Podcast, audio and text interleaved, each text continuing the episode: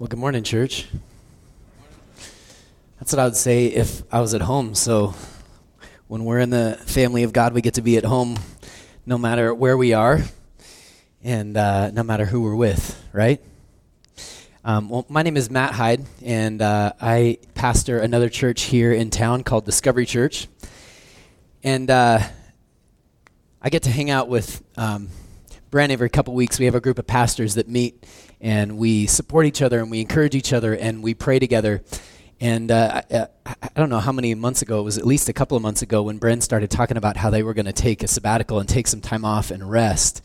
And I was so, so excited to hear that and a little bit, I admit, a little bit jealous. Um, but it was so fun to walk in this morning and to see he and Jen. Are you guys, are you ready to have Brendan and Jen back around here?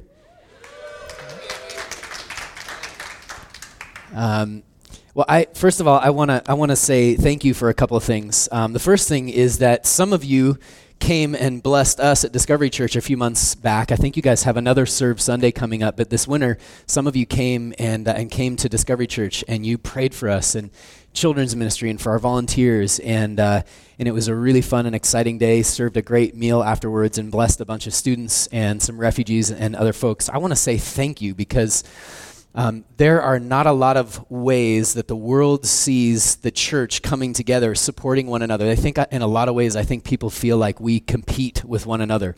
There's a lot of competition in this world, and none of it should be between churches and among the body of Christ. Amen? Um, and and you guys are a shining example of that in our community. And so I want to say thank you for for that. Thank you for the vision of that, Bren, and your leadership, and for all of you engaging and participating in that.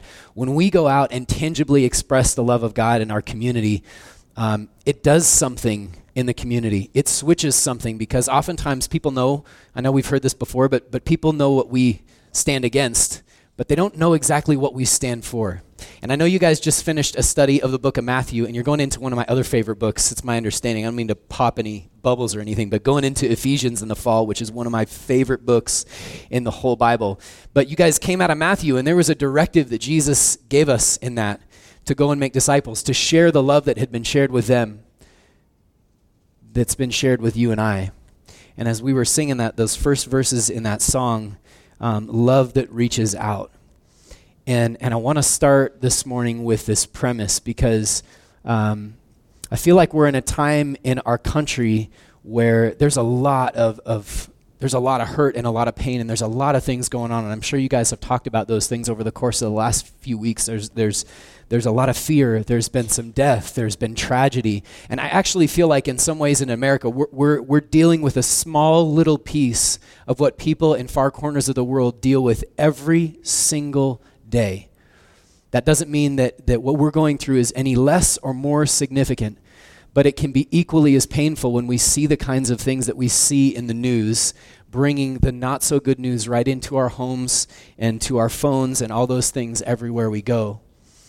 Um, but we have a, another news that God has put in us that He's invited us into, and not just invited us into, but invited us to share it with the world that's around us. And I want to commend you all for the way that you do that, um, even so much as saying, take a break and rest.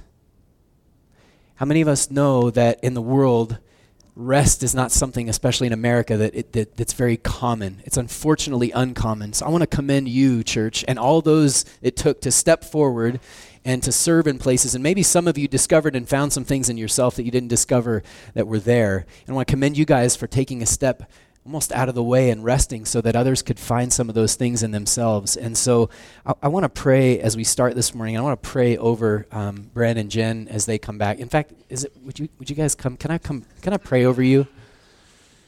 See, I was supposed to speak on a different day, and I was the really annoying person that before they even went on sabbatical, I was like, "Hey, can I switch dates?" Um, and and I, I so I wasn't originally supposed to be here today, or do this, or do this but it was someone else's fault for telling me you were going to be here today. Maybe it was yours. I don't know. Um, Father, I thank you. I thank you that you have a call and a purpose on every single one of our lives, and it is different and unique. And I want to thank you for the call that you have on Bren and on Jen's lives, on, the, on their girls. I want to thank you for their willingness to step out uh, in faith and encourage and not to shrink back even when times have been hard. And I want to thank you, Lord, and speak blessing over them for a season of rest. And so, Father, I just want to ask in Jesus' name that everything that has been established, everything that has been begun, everything that has been settled in them, and every dream or hope that's been lifted in them through this time of rest, Lord, I thank you, and we just uh, ask that you would seal it in them, Jesus. And in this transition, Father, I thank you that it wouldn't be um, like going from a walk to a sprint. But Lord, I thank you that they would walk in step with you. I thank you that your grace would abound in them in every way. And I speak against fear or anxiety or anything else that may rise up, any of the things on the to do list or, or, whatever else that may come. And I thank you that your grace is sufficient for every need that they have. So I speak peace and health in the name of Jesus over them, over their girls. And I just thank you for your church here in downtown Boise.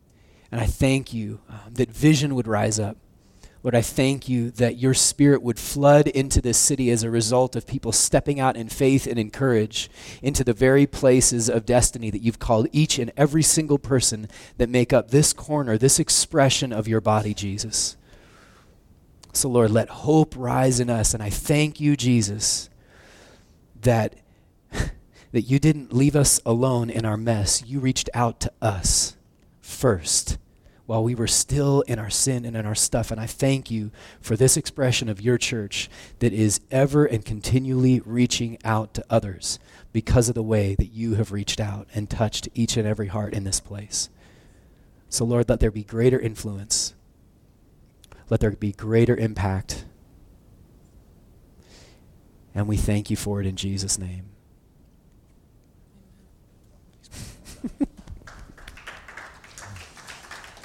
Yeah. All right. Apologies aside. I didn't tell him I was going to do that. In fact, I didn't know I was going to do it until I sat up here and, and saw you guys. Man, what, what a blessing. Well, um, I don't often get the opportunity to, uh, to speak to someone or, or, a group of people outside of, of folks that I'm in, in pretty consistent relationship with. So um, it's a different sort of thing when you're praying and saying, "Okay, Lord, what do you have to say this morning?" I take that I take that very seriously, um, in delving into the Word of God. And and um, as we were singing that song this morning, and as I walked in the room, um, there's a scripture that I've been working on memorizing, and I, and I really want to start here this morning. It's from Romans 8, a very common chapter that we turn to a lot, but, but I feel like there's some specific things that the Lord wants to speak to us um, from that text, which is really, honestly, not what I planned on talking about this morning um, but I'm going to go that way. So um, the scripture starts in Romans chapter 8, verse 1. If you've got a Bible, um, open up to it. If you've got your phone, open up YouVersion or, or something else and scroll to it. But it starts out this way.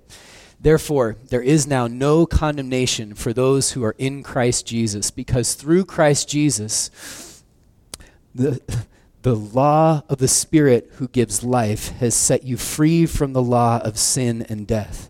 For what the law was powerless to do because it was weakened by the flesh, God did by sending his own Son in the likeness of sinful flesh to be a sin offering. And so he condemned sin in the flesh in order that the righteous requirement of the law might be fulfilled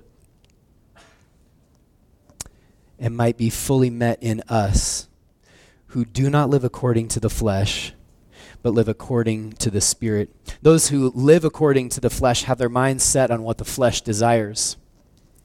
But those who live according to the Spirit have their minds set on what the Spirit desires. The mind governed by the flesh is death, but the mind governed by the Spirit is life and peace. The mind governed by the flesh is hostile to God. It does not submit to God's law, nor can it do so. Those who are in the realm of the flesh cannot please God. And I want to start there this morning because uh, there's a tremendous amount of hostility in our country. When you go home today and you turn on the news and you hear about the Republican National Convention or the tragedies that have happened over the course of the last several weeks, all you need to know is that there's a tremendous amount of hostility in our world today. And and that's a lot of my story. I didn't grow up in the church. Uh, I grew up in a really small town in Montana, a little ski resort called Big Sky. And when we moved to Idaho, it was like big city in Boise. And I was n- not pleased in any way, shape, or form. In fact, I have pictures uh, in my mind of what this valley looks like that I grew up. And this place did not look lovely or beautiful and I did not feel accepted when I came here. In fact, I remember when we got here in fourth grade, I remember my teacher actually teased me because I didn't know what a parking meter was, and I couldn't figure out why people were putting money in sticks on the street. It made no sense to me. I know, a small town kid. Um, but there was so much freedom that I knew when I was a kid. There was wildness and joy and fun in my heart, and a lot of that went away when I came into this place. And, uh, and there's a whole bunch of different reasons for that. Um, but as I got here and, and as, as I started growing up here, I had a couple minimal exposures to the church and, and to faith. And I went to church a few times with some friends. Um, my parents are not yet believers in God, but I have faith for it. He's drawing them near to Him slowly but surely. You know, sometimes it's hard to trust God in His timing when it's not yours, but I trust Him for it. And so, uh, so I grew up and and I constantly felt like a little bit of an outcast. And so I began to form my life around finding ways to fit in wherever I went. And the way that I've described this at different times in my life and with even with counselors and such is that I felt like a chameleon. Everywhere I went, I tried to change colors to fit in with whoever I was around. Anybody else feel that way sometimes? I tried to do whatever I could to fit in, and I began absorbing whatever I could from those around me so that I could fit in and feel normal and feel that like there was some sense of belonging. And every now and again, I would get a taste of it, but then it would just create a greater and greater sense of emptiness. And so I began to turn to um, sports to try to find my identity. I began to turn to drugs and to alcohol, and it kind of spiraled from there. And uh, it, it, it, really in high school solidified when I went to Catholic school, and um, a, a, lot of my friends were going through in the in the Catholic faith uh, is called confirmation, and they go through this period of confirming their faith. And I was really curious about it, but that curiosity ceased when I began to realize that many of my friends weren't doing it out of out of a sense of conviction because of what they believed. It was like, well, I just I got to do this thing because my parents want me to. And it was sort of like they were inheriting the family business, but they didn't care about their inheritance.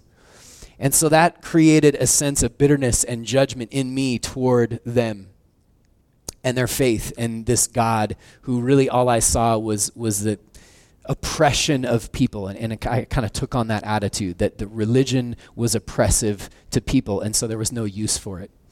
What was the point of it?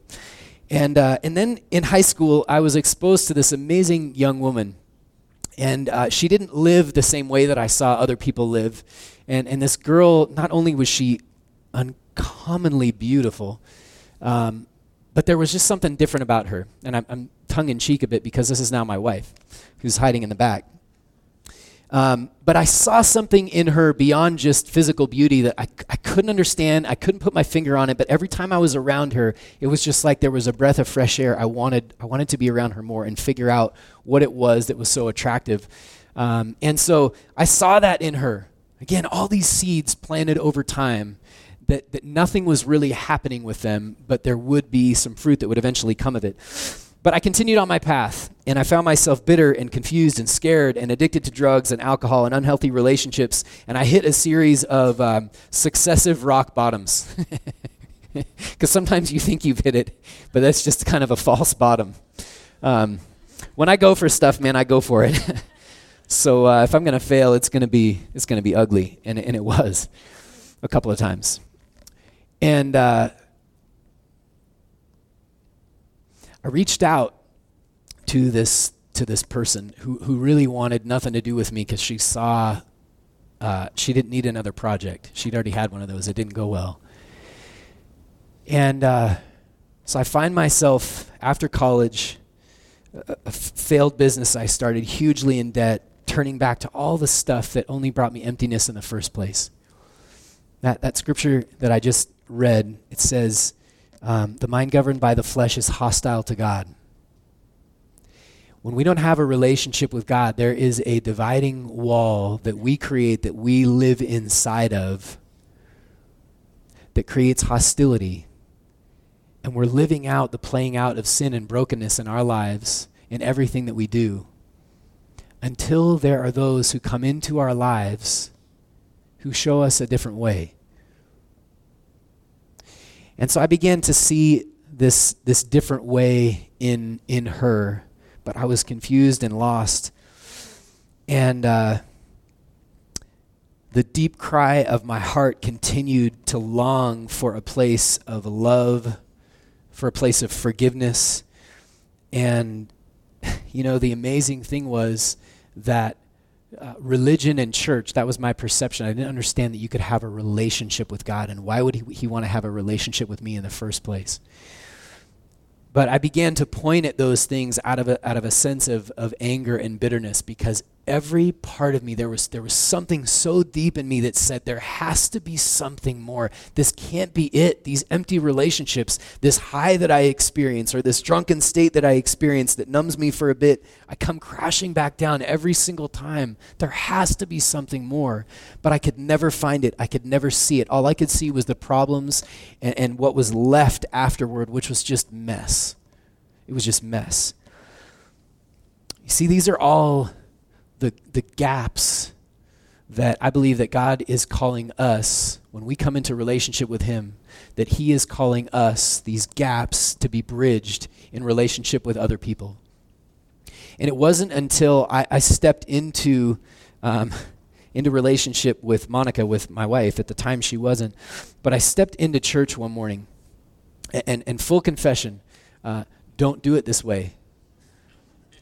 Just saying uh, we, we were living together before we were married, and that created a whole other level of mess um, for us and, and, another deeper level of brokenness. Um, but we were living together, and she would still faithfully go to church, and I couldn't figure that out. See, I believe that um, when you're living, you know, when you were dating someone, this is how I, I grew up believing. When you're living with someone, you're, or you're, you're trying to figure out if you're compatible and you fit, that that's the next natural step. But we just we just see if this fits, if it works. We just move in together. And uh, that created a whole lot of pain because I didn't understand it at the time, but that's not the way that God has set forth um, for us to receive blessing in the relationship of marriage. And so one morning she got up and went to church. And, uh, and I, was, I was determined because one day I asked her and said, Hey, could you ever marry someone that had different beliefs than you? And she said, Not a chance. And I'm like, well, what are we what are we doing then?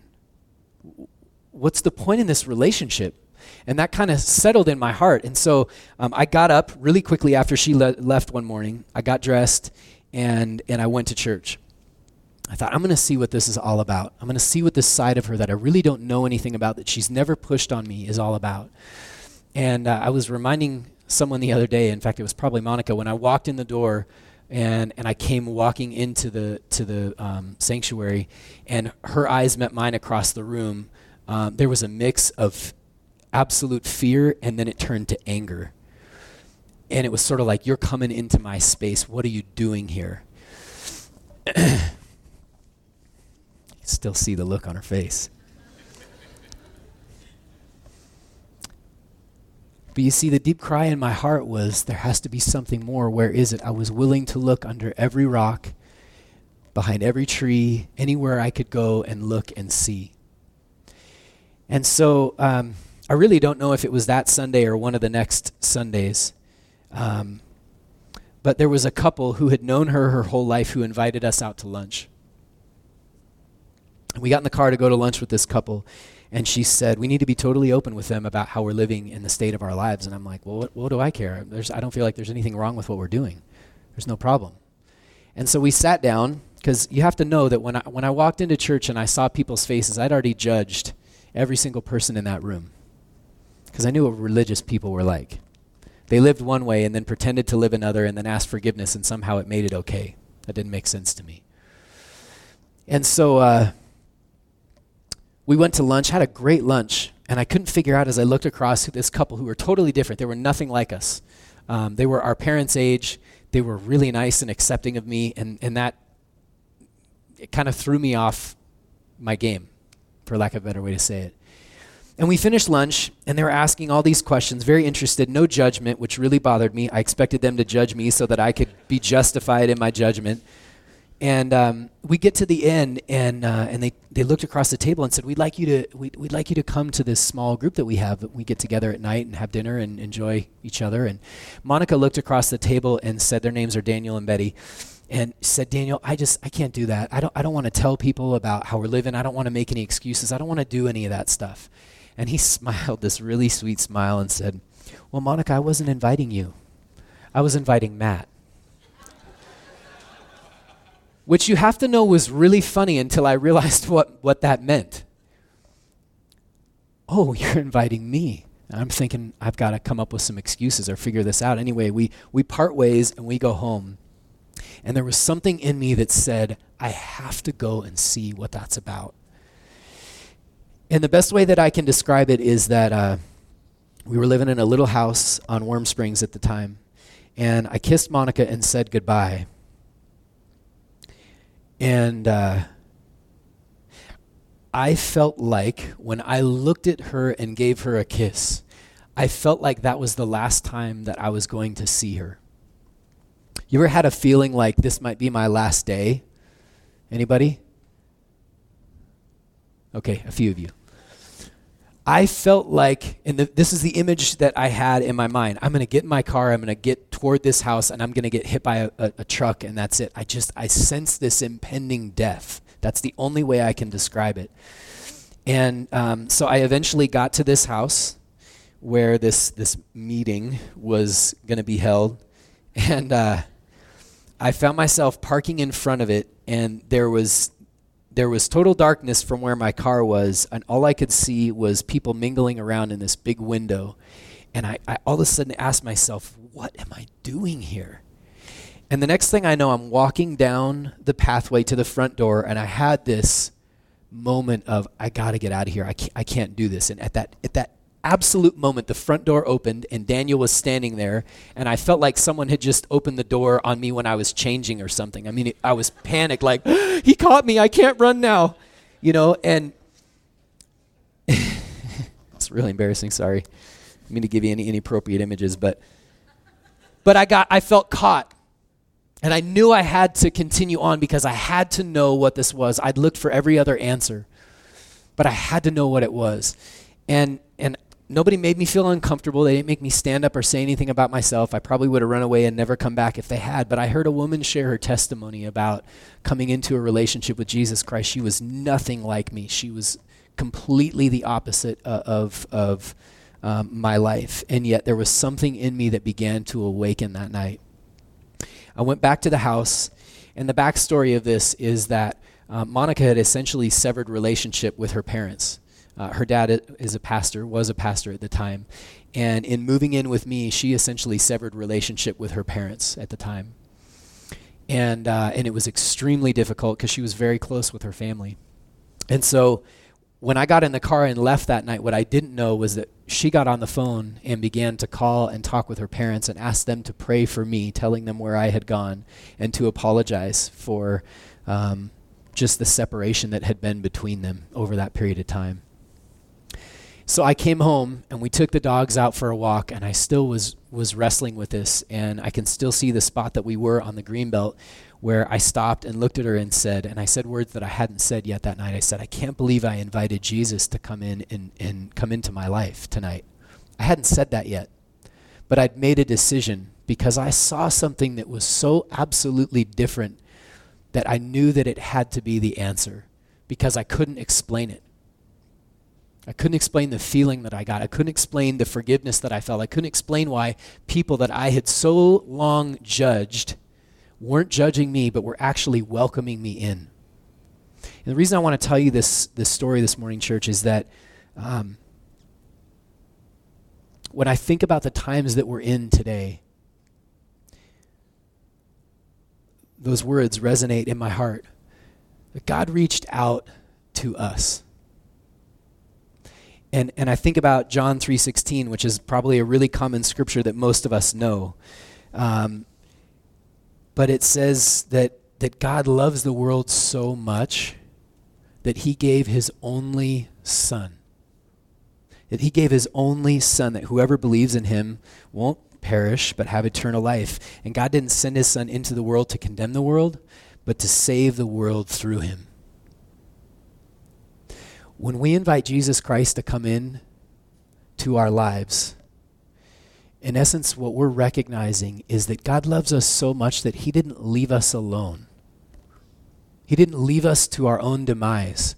Think back to that scripture I read in Romans 8 those who live according to the flesh have their minds set on what the flesh desires, but those who live in accordance with the Spirit have their minds set on what the Spirit desires.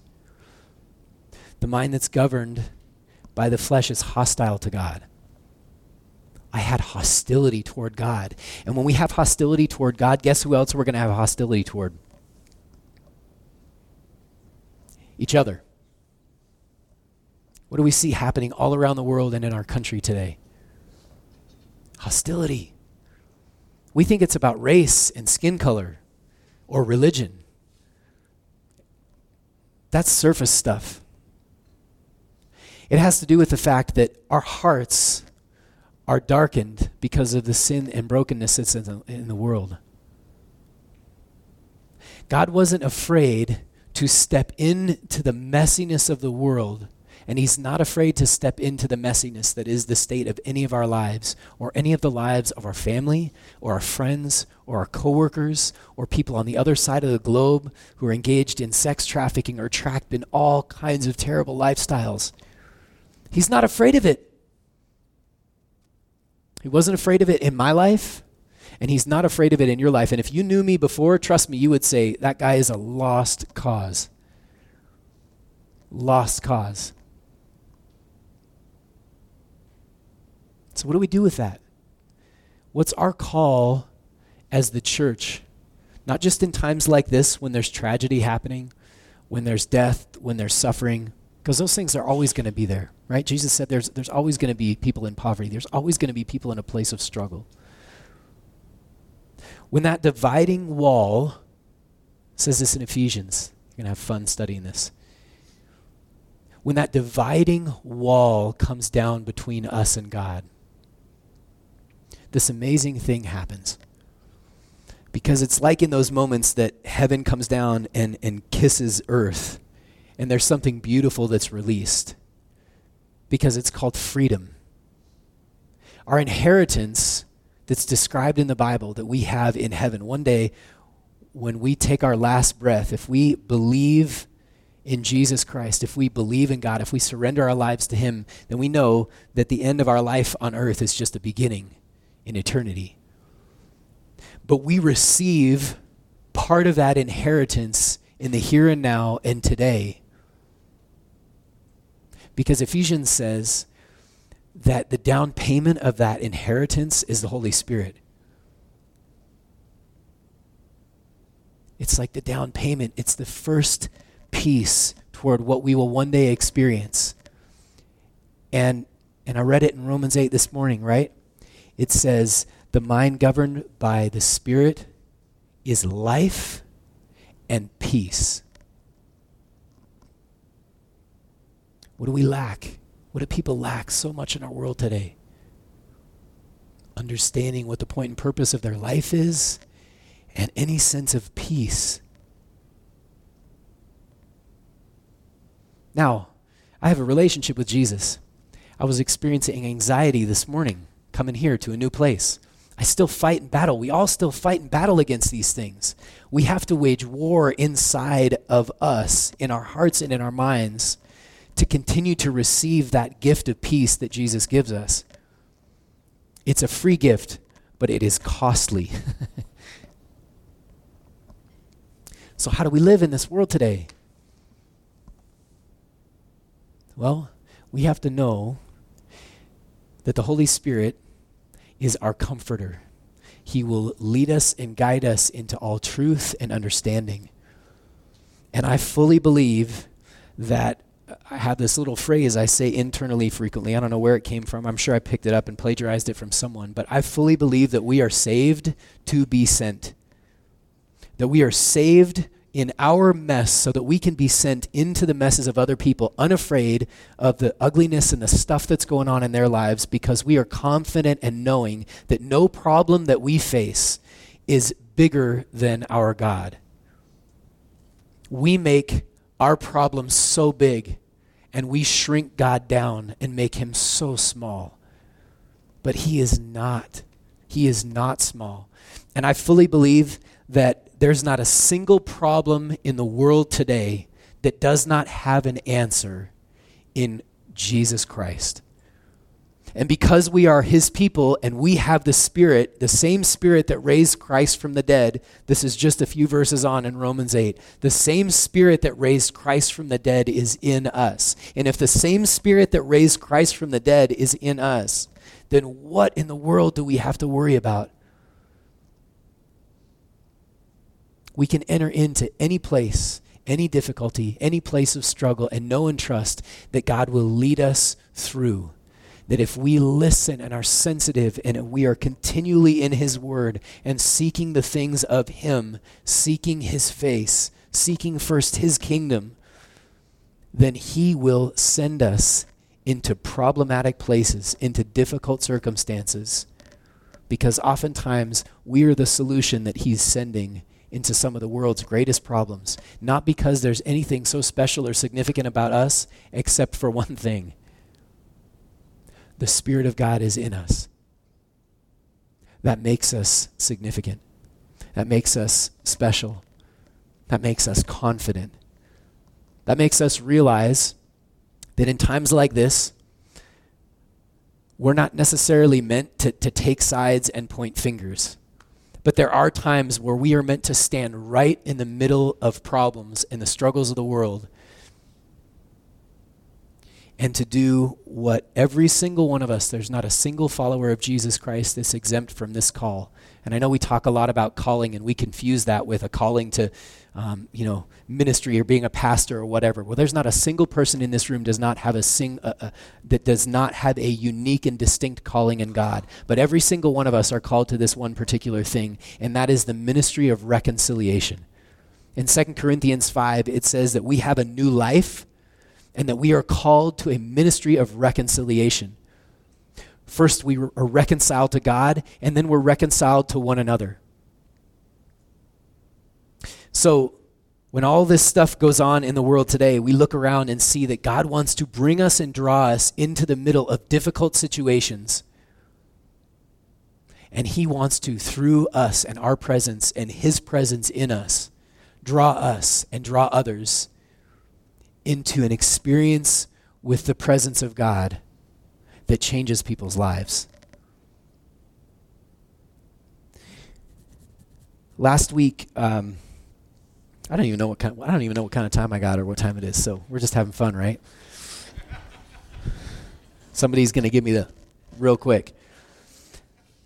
We were in we were in in church last week and uh, sharing some things as as worship was finishing up, and one of our pastors came up to me, and uh, he sh- showed me his phone, and it was just prior to that that the shootings of these other police officers that happened last week um, would just had begun to happen in Baton Rouge. And um, what you need to know about this friend of mine is that he has he and his wife have an adopted son from the Congo, and uh, he's a pastor. Pretty much everyone else in his family and has a very large family is in law enforcement. And he came up to me and he was very emotional and said, I just have this picture as I was looking at this. And in this picture, I'm holding my son's hand, and in the other hand, I'm holding my dad's hand. And he said, I feel like I'm right in the middle of this battle of, of race and law enforcement and all the messiness of what's going on right now. And as I've thought about that picture all week long, I come back to this idea, this truth, that we are called to a ministry of reconciliation. The mind that is governed by the flesh is hostile to God, which makes us hostile to one another. But the mind that's governed by the Spirit, that seeks the things of the Spirit, that seeks to know the truth of God and to see that truth impressed upon our hearts and released through us to the world around us. It means that we go into situations unafraid of what's going to happen and unafraid sometimes of our own safety and security. And people are beginning to rise up and do this around our country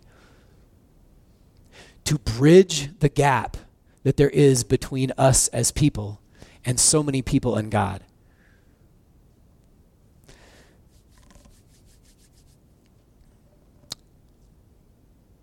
You know, that scripture in John 3:16 what it tells me is that God is willing to go to greater lengths than anyone in this room ever will to reach out and make sure that we know it is never his intent to leave us alone.